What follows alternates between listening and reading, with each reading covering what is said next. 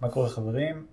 אה, בפעם הזאת אני רוצה לדבר על אה, מחיר בניית אתרים, בדגש על אה, אתרי תדמית, אתרי פשוטים.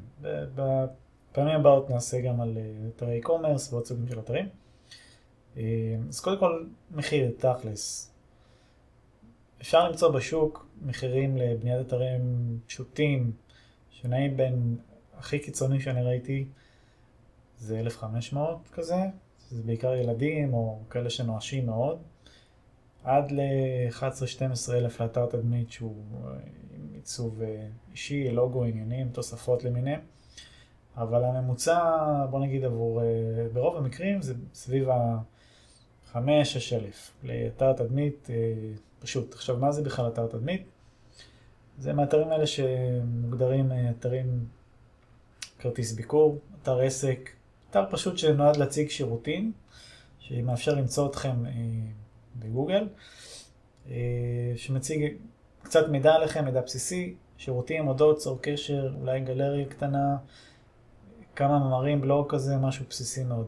אה, כמובן שזה יכול להיות גם אתר עם הרבה מאוד תוכן, אבל המבנה הבסיסי נשאר, נשאר פחות או יותר אותו דבר. זה לא איזה אתר עם פיצ'רים מורכבים ודברים כאלה. אז כמו שאמרתי, המחיר המקובל, ברוב המקרים לאתרים מהסוג הזה, 5-6 אלף, אפשר למצוא גם בסביבה 4, אה, זה, זה הסדרי גודל.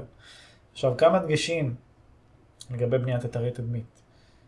כמה דברים שחשוב ככה להכיר. נתחיל מהדבר הכי חשוב, אחסון ודומיין. אה, לא משנה מול מי אתם עובדים, תתעקשו שהדברים האלה, גם אחסון, גם דומיין, יהיו בבעלותכם. הדומיין זה הכתובת של האתר, למי שלא יודע. הדרך, אה, כתובת שממנה מגיעים לאתר. אה, אחסון זה איפה שהאתר יושב פיזית, הקבצים שלו, השרתים. שני הדברים האלה חייבים להיות על שם בעל העסק. בעל האתר, מה שזה לא יהיה. למה? כי זה מונע מצבים שסליחה על הביטוי, תופסים אתכם בביצים, לא משחררים, מסיבה כזאת או אחרת, ושמעתי סיפורים, לא חסר. תדאגו שהדברים האלה, זה, זה הנכס שלכם, זה הדומיין אחסון, ברגע שזה שלכם, אף אחד לא יכול לעשות עליכם מניפולציות וטריקים ושטיקים, כי אחסון תמיד אפשר להעביר לאן שרוצים. דומיין, ברגע שהדומיין שלכם, אף אחד לא יכול לחבל לכם, אה, לשלוט לכם באתר. דומיין גם כן, אפשר להחליף אחסון, אה, לאיזה אחסון שרוצים. השני הדברים האלה סופר קריטי.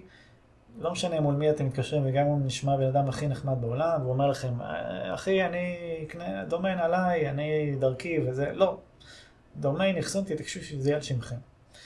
אה, ויש המון, לא בעיה למצוא חברת אחסון טובה. היום גם רוב האתרים נבנים על וורדפרס, ובוורדפרס יש מיליון אפשרויות של אחסון.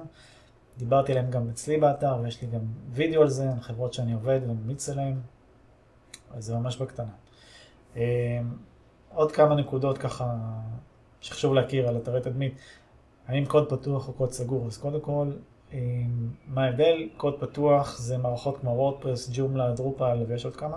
וורדפרס היא הכי נפוצה, הכי פופולרית והכי מומלצת אה, היום. זה מערכת פתוחה, זה, זה אומר שכל אחד, אתם לא תלויים בגורם אחד. יש המון מתכנתים שמכירים וורדפרס, אתם יכולים להחליף ספקים מתי שבא לכם.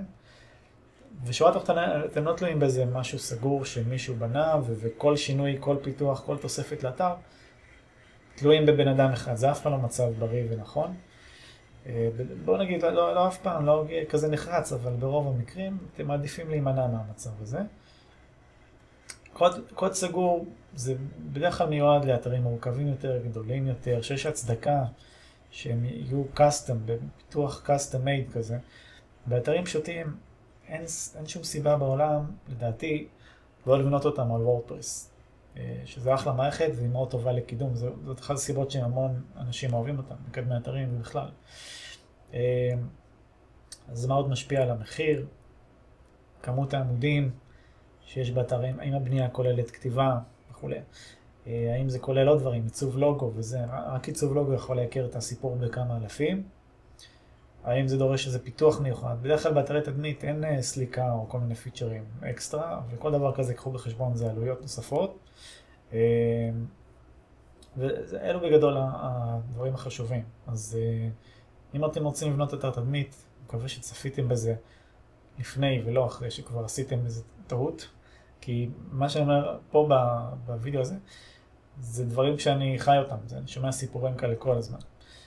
אז אה, מקווה מאוד בשבילכם שצפיתם בזה לפני, מקווה שזה עשה לכם קצת סדר, ואם תרצו עזרה, המלצה, הכוונה, כל דבר, אתם יכולים או לפנות אליי דרך האתר, אני אצרף פה לינק מתחת לסרטון, או להשאיר תגובה, מה שבא לכם, ובהצלחה בעסקים ובכלל, יאללה ביי.